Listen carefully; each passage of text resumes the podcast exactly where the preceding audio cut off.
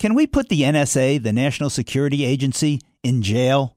I'm Glenn Greenwald, and this is the Civil Liberties Minute with ACLU attorney Bill Newman. The National Security Agency has secretly been breaking into the major communication lines that connect Yahoo and Google data centers around the world. Citing documents obtained from former NSA contractor Edward Snowden, the Washington Post has reported that every day the NSA sends millions of files from internal documents of Yahoo and Google to its data warehouse in Fort Meade, Maryland. 180 million, 180 million new records every month.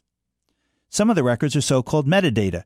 Only that only is according to the government who you talked to and emailed and texted and in what order and what websites you visited. And then the story gets worse because the other records intercepted, reviewed, and stored by the NSA are the actual content what you said, what you wrote, what was sent back to you, and the photos and videos you took, everything.